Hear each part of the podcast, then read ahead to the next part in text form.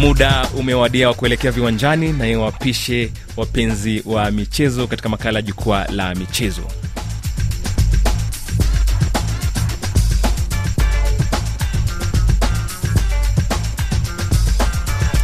Nam bila shaka kipindi hewani ni jukwaa la michezo msikilizaji wangu karibu sana kwenye jukwaa la michezo siku ya leo. Kikubwa cha kuzungumziwa leo ni kuhusiana na kombe la dunia ambalo swala la kuhesabu masaa tu kabla mashindano kuanza rasmi kesho huko doha qatar lakini pia kwenye ukanda wa afrika mashariki kocha wa raga timu ya taifa wachezaji 15 kila upande wa kenya amejiuzulu baada ya kichapo dhidi ya hong kong. Lakini, lakini pia kwenye riadha orodha ya mwisho ya wanariadha wanaowania tuzo za wanariadha bora wa mwaka zimetolewa. Mimi naitwa jason sagini the sports archbishop. Niko naye paul nzioki kwa minajili ya kutendea haki. Karibu sana ndani ya jukwaa la michezo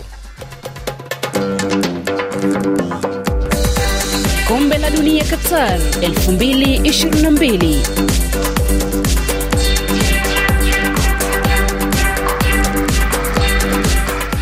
nam bila shaka ni swala la kuhesabu masaa kabla ya mchuano wa kwanza wa kombe la dunia uh, kule doha qatar. Mchezo unaohusisha mwenyeji qatar dhidi ya ecuador kuanzia saa moja kamili kesho jioni katika uga wa albeit kule doha qatar. Paul na hapo hapo tuanzie kwa kuweza kumfahamisha msikilizaji wetu yale ambayo hayatambui kuhusiana basi na makala haya ya kombe la dunia. Ni kwamba ni ndilo kombe la dunia la kwanza kabisa kuandaliwa majira ya baridi baridi lakini pia ndilo kombe la kwanza kuandaliwa katika mataifa ya kule jangwani zungumzia mashariki ya kati na pia ni kwamba katika makala ya kombe la dunia mwenzangu paul ni kwamba mm-hmm. linajumuisha viwanja vichache zaidi ukizungumzia vi, viwanja nane na ni kwamba viwanja hivyo lakini nane, kwa siku za hivi karibuni tu kwa sababu makala yaliyofanyika kule nchini argentina mwaka 1978 uh, viwanja vilikuwa sita peke yake kwa hivyo inasemekana ni kwa miaka hivi karibuni kwa sababu maeneo ya rasia mm. uh, vilikuwa ni viwanja kumi na viwili afrika kusini vilikuwa ni viwanja kumi kwa sasa hivi- kwa sasa hivi ni nane kule qatar saba zikiwa ni mpya kabisa lakini moja pekee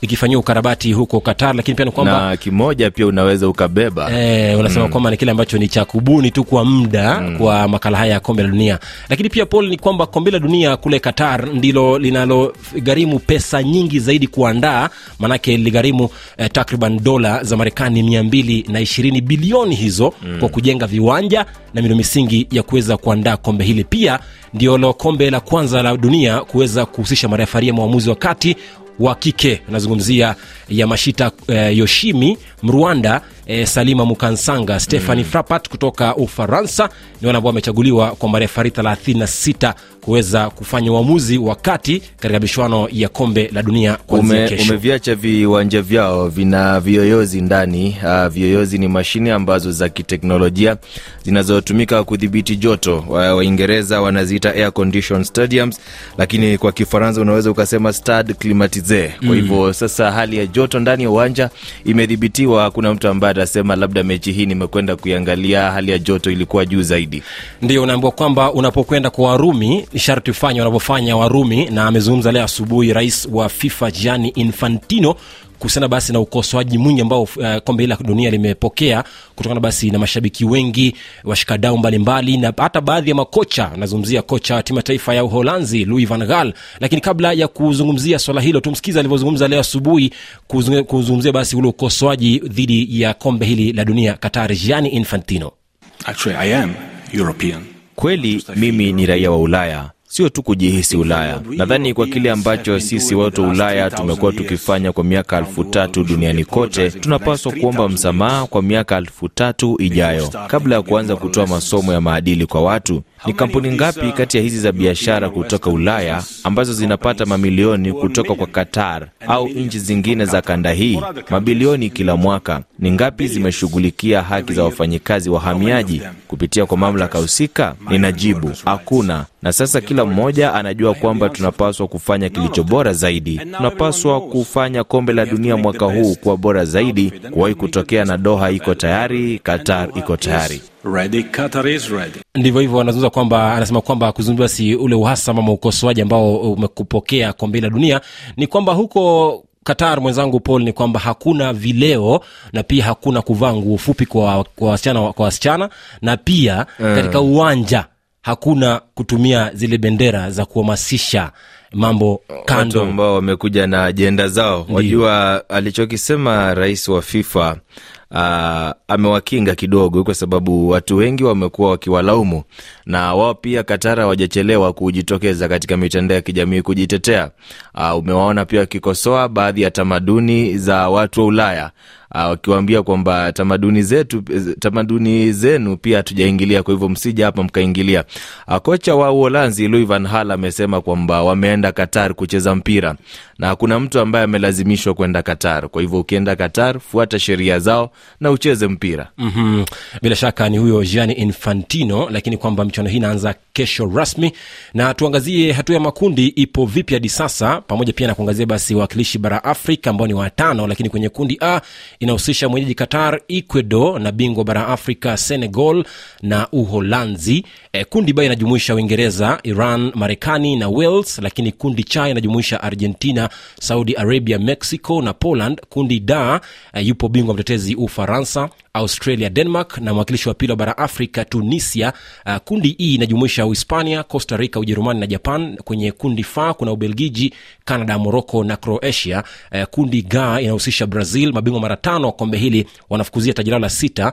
Uh, Serbia, Switzerland na wakilishi watatu wa kombe hili kutoka Afrika, Cameroon. Na kwenye kundi la mwisho, kundi H inajumuisha Ureno, Ghana, Uruguay na Korea Republic.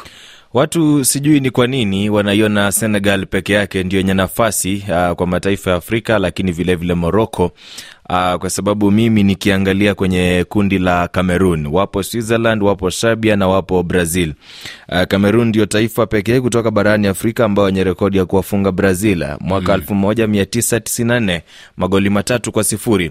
Uh, Cameroon ya sasa ukiangalia, usiseme kwamba ni tofauti sana na ya kitambo. Pia ilikuwa inabeba wachezaji watatu au wawili ambao wanacheza Ulaya na ambao wana majina makubwa.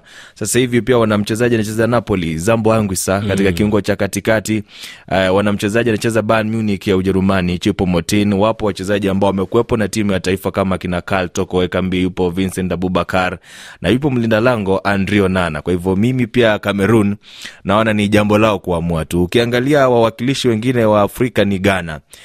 Ghana labda ni Ghana tofauti kwa sababu ni Ghana ambayo ina labda wachezaji wenye majina kama kina Michael Essien, kina Mubarak Wakasu, kina Lee Hadi, kina Asamoah Gyan.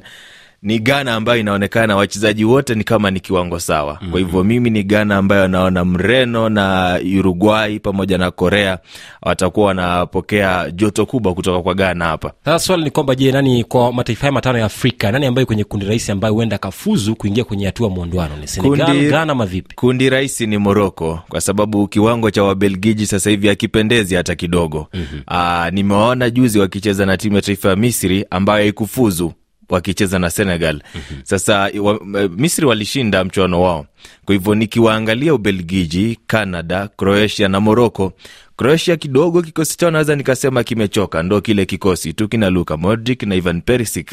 Ni kikosi ambacho kimetumika kwa muda mrefu, kwa hivyo Moroko na waonani wao tu waachilie, wengine watalazimika kupambana kwa sababu kwa Senegal tayari uh, pigo ni kubwa kukosekana kwa Sadio Mane.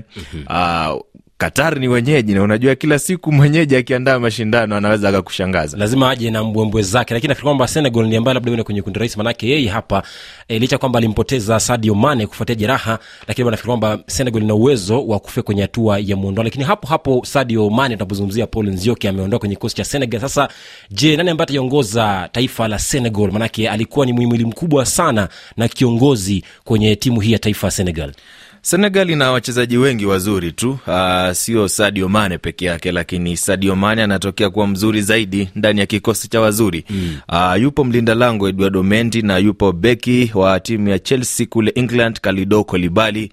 Uh, wana uwezo wa kuiongoza timu, lakini pia jina ndani ya kikosi haimaanishi kwamba ni mchezaji mzuri wa kuongoza timu. Uh, unaweza ukawa una jina lakini ukawa unaweza kuongoza. Kwa mfano nikimwangazia mchezaji kama Sheko Kuyate eh, naona kwamba ana uwezo wa kuongoza wenzake kuambia kwamba tunaweza. Uh, ndio hivyo, hatuna Sadio Mane ndani ya kikosi, labda mchezaji anayecheza timu ya Monaco kule Ufaransa, Crepin Diata mm-hmm. ndi labda atakuwa anatumika katika nafasi yake. Kwa hivyo pia wana Idrissa Gana Gueye. Eh, Senegal naona kwamba wana uwezo bado, licha ya kumkosa Mane. Ni kitu cha muhimu kumtoa Mane katika akili zao, japo najua kuna ugumu wake. kumbuka senegal hiyo mechi yake ya kwanza ni jumatatu kuanzia watakuwa wanacheza dhidi ya uholanzi mechi ya kwanza ya ufunguzi ya kundi a lakini kwamba mashindano haya itaanza kesho rasmi kuanzia saa moja usiku saa za afrika mashariki ambapo qatar itakuwa inachuana na ecuador ndani ya uga wa albeit kule qatar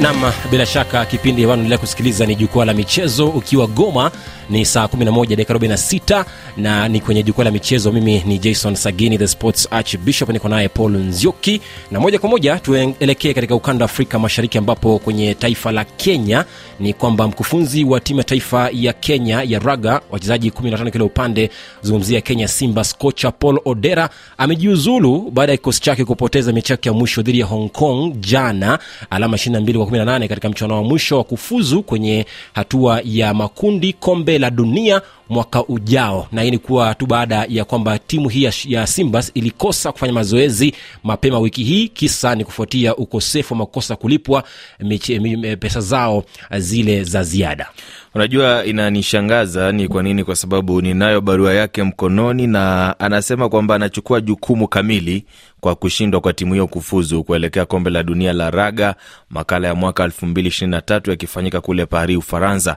Sasa kinachonishangaza ni kuwa watu ndio wanasingizia mambo ya kutolipwa kwa wachezaji. Wachezaji waligomea mazoezi e, pia alisema wachezaji sita muhimu wa kikosi cha kwanza walikosekana katika michuano hii mm. Nadhani Odera amekuwa na msimu ambao sio mzuri kidogo, kwa sababu ni wakati wa miezi michache, lakini ndani ya kibarua chake cha miaka mitatu imemsumbua sana. Alikosa tiketi kwa ya moja kwa moja akipambana na Namibia kupitia mashindano ya Afrika na akalazimika kwenda kushiriki katika kombe la Repechage ambalo ni kombe ambalo ni njia ngumu zaidi Mm, kujaribu kufuzu kuliko hatua ya kwanza. Kwa hivyo sijui ni kwa nini, labda ameamua kujilaumu uh, kwa sababu inaonekana pia nalo shirikisho linafaa kulaumiwa na sio kwa Shujaa peke yake, uh, sio kwa Simba peke yake. Umeona hata katika Shujaa pia kocha alisema ni miezi miwili sasa hajalipwa mshahara wake. Kwa hivyo hawa ni wachezaji ambao wanalazimika kupambana na mambo ambayo yapo nje ya uwanja mm. alafu mnakuja kupambana na mashindano ndani ya uwanja. kama alivyosema wiki jana makundi kwamba lazima shirikisho la soka la raga kumradhi nchini kenya liweze kuangazia eh, vipi ya kuifufua mchezo huo wa raga nchini kenya. Lakini kwamba kwenye mchezo wa soka nchini kenya leo kumekuwa na mechi kadha kadha ambapo uh, bingwa mtetezi taska eh, imeilaza kakamega homeboys mbili kwa moja goromahia nayo imeilaza nzoia shuga moja sufuri wakati fc leopards imeshinda ulinzi stars mawili kwa sufuri. Na kule uganda kumekuwa na mechi mbili leo ambapo kampala city imetoka sare moja moja dhidi ya urasc nayo arua hill ikilazwa goli moja sufuri dhidi ya villa lakini jana vipers ilishinda updf manne kwa yai wakiso giants ikashinda gadafi mbili kwa sufuri. Lakini pia kule tanzania kuna mechi moja leo ambayo inaanza kwa muda mchache ujao kama dakika kumi hivi saa moja kamili. Ruvu shooting itakuwa uwanjani dhidi ya simba lakini awali mbeya city ilichuana na geita gold bado. Mchezo huo haujatamatika.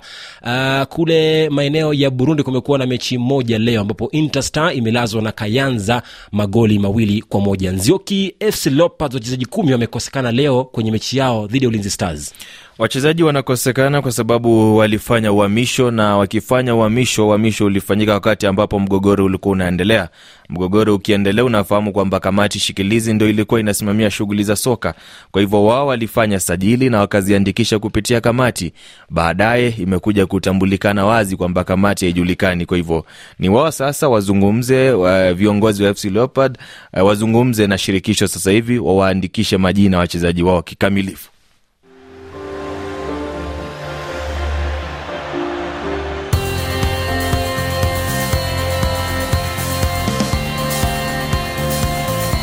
Nam nam tukiendelea kwenye jukwaa la michezo msikilizaji wangu e, tuangazie mashindano ya kike mchezo wa soka uliokamilika hivi karibuni wiki jana siku ya jumapili ambapo walitawazwa mabingwa kwa mara ya pili kwa mara ya kwanza kwenye makala ya pili ya mashindano ya klabu bingwa barani afrika kinadada klabu ya esfar ya moroko kwa kuilaza bingwa mtetezi mamelodi sundowns kutoka afrika kusini magoli manne kwa sufuri. Ushindi mkubwa ulikuwa uh, nchini moroko ushindi ambao ulinipendeza kwa sababu uh, licha ya kwamba sikuwa nawaona wakiwa na nafasi kubwa kwa sababu nilikuwa nimewapea asilimia hamsini ya kushinda uh, ni ushindi ambao unaonyesha kwamba kuna ushindani katika mechi za wanawake.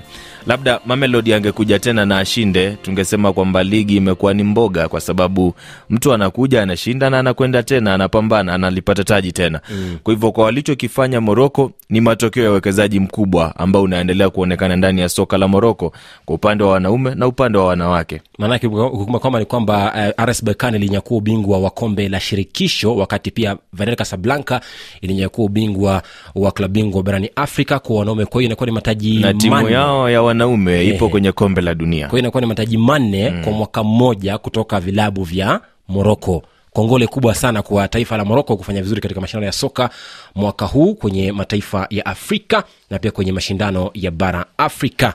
Bado kwenye taifa ama kwenye bara la afrika nchini nigeria paul ni kwamba wanariadha wawili walipata kufukuzwa rasmi ama uh, kufurushwa na shirikisho la riadha nchini humo nigeria. Na hapo anazungumzia emmanuel ine na toluani adebakin. Kisa ni kwamba walipatikana kwamba kidogo walifanya uhamisho wa fedha kuelekea maeneo mm. ya magharibi mwa taifa hilo la afrika maelfu ya dola aa, na ni kitu ambacho kinashangaza wengi kwa sababu wachezaji wachanga kama hawa kwa sababu ine ni kijana wa umri wa miaka ishirini na mitatu na yeye ameshinda medali katika mashindano ya afrika kwa wachezaji wasiozidi umri wa miaka kumi na minane.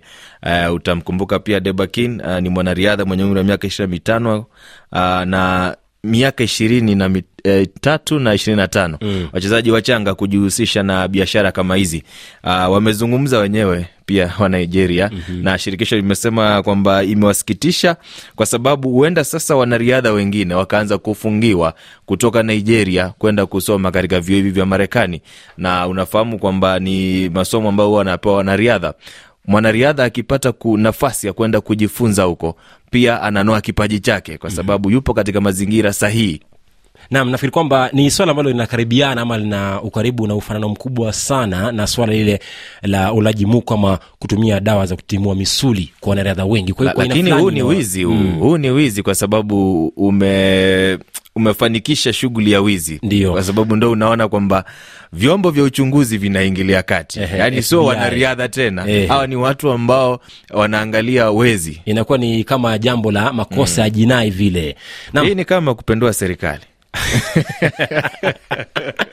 tukichana hilo la nigeria ni kwamba bara afrika kuna tuzo ambazo zinafaa kuandaliwa mwezi desemba na ni tuzo lile la mwanariadha bora wa mwaka 222 na ni kwamba wametoa orodha rasmi ya wanariadha wa kike na wa kiume na kwenye orodha ya wanaume naona kuna bingwa anayeshikilia rekodi ya dunia ya marathon masafa marefu eliud kipcho kutoka kenya ambaye alinyakua taji hili mwaka 218 na pia mwaka 219 na yeye ameteuliwa kuwania tuzo hili kwa mara ya tatu mfululizo baada ya kuweka rekodi ya dunia ya muda wa saa 2 dakika moja sekunde 9 na ni rekodi ambayo aliweka kwa kushusha rekodi yake ya awali kwa sekunde 30 baada ya kushinda mbio za berlin marathon na pia alinyakua ubingwa wa tokyo marathon mwaka huu. Pia vilevile vile kuna sofian el bakali ambaye ametawala sana msimu huu katika mbio za mita elfu tatu rukaji viunzi na maji akinyakua ubingwa wa olimpiki medali ya dhahabu lakini pia alipata kunyakua katika ligi ile ya almasi na pia kushinda mbio kadha wa kadha. Hapa akiweka rekodi muda bora katika zaidi. pia mashindano ya dunia. Ndiyo. Mm. ikiwa ni muda bora zaidi wa sekunde dakika 58 na sekunde 28 noah lyles kutoka marekani bingwa wa mita 200 pia vilevile akiwa ameteuliwa pale pia mmoja pia na jacob ingebristen na pia mswidi mondo duplantis ambaye anacheza mchezo wa urukaji viunzi kutumia mti. Nam kwenye orodha wa kike kuna nani paul nzioki kwenye orodha ya kike uh, wewe mwenyewe umepiga kelele sana. Lakini mimi nataka tu nikuambie mjamaika elaine thompson uh, hera pamoja na raia wa norway carson walvom uh, Vahum uh, wao ndo naona wakiwa na uwezo mkubwa wa kuondoka na tajili. Unajua kwamba walioingia fainali mm-hmm. eh, wanateuliwa watu kumi sasa hivi mm-hmm. kwa hivyo upigaji kura utamalizika Oktoba tarehe thelathini na moja na baraza la riadha duniani litatoa asilimia hamsini ya kura mm-hmm. familia ya riadha duniani asilimia ishirini na tano na kura za mashabiki ni ishirini na tano kupitia Facebook, Instagram na YouTube pamoja na Twitter. Kwa hivyo inakuonyesha kwamba ni mfumo wa kupiga kura. Ndiyo. Ukipiga kura yule ambaye labda umemwangalia kimakaratasi ukaona ana uwezo ndipo wanakosekana hapa sasa. kumbuka hapa kwa wanawake kuna shelian fraser price wa jamaica sydney macalin eh, toby amusano nigeria kimbali garcia na julima rogers kutoka taifa la ubelgiji wao wakiwa kwenye upande ule wa kike bila na Shelian Fraser kweli kweli anastahili, japo simpei nafasi kubwa mm-hmm. labda mapenzi ya mashabiki sijui atasemaje na familia riadha duniani. bila shaka imekuwa na kipindi cha jukwaa la michezo jumamosi ya leo. Kesho pia ni siku ikiwa ni siku kuu ya kuweza kuanza mashindano ya kombe la dunia. Nimekuwako jason sagini kwa naye paul nzioki. Asante. Mpira huu unarusha kwa upande wake joja joe waweza kukamilisha matangazo jumamosi ya leo. Naam. Shukran sana Sagini kwa kunipokeza pasi, na nitamatishe matangazo haya kwa kuangazia muktasari. Mtu anayeaminiwa kuwa mwanajeshi wa DRC apigwa risasi na kuuawa na jeshi la Rwanda katika mpaka wa Rubavu, na viongozi wa nchi zinazozungumza Kifaransa wakutana nchini Tunisia, na zaidi ya watoto 400 wa Ukraine wameuawa na zaidi ya 800 kujeruhiwa tangu uvamizi wa Urusi.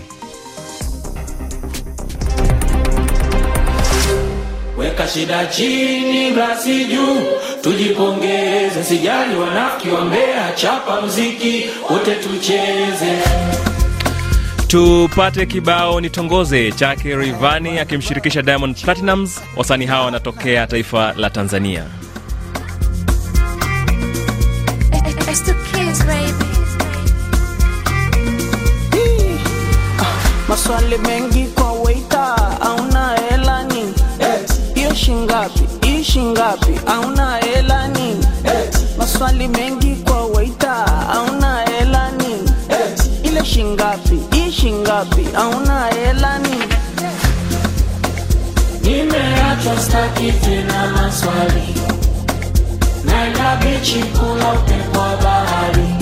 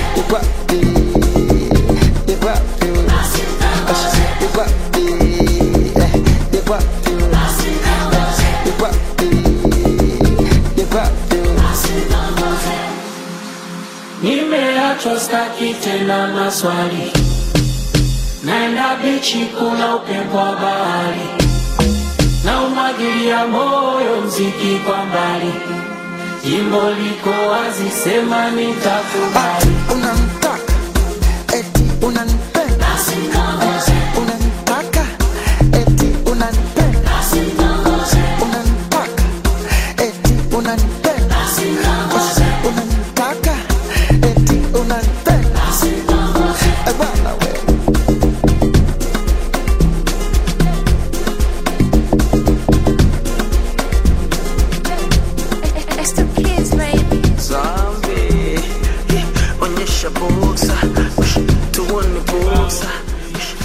Boze chake msanii Rivani akimshirikisha Diamond Platinums kutoka Tanzania kinatukamilishia matangazo yetu Jumamosi ya leo. Kwa niaba ya wale wote walifanikisha matangazo haya, akiwemo msimamizi Victor Buso, fundi mitambo Vital Mugisho, pamoja na kikosi kizima cha jukwaa la michezo Jason Sagini na Paul Nzioki, kwa heri.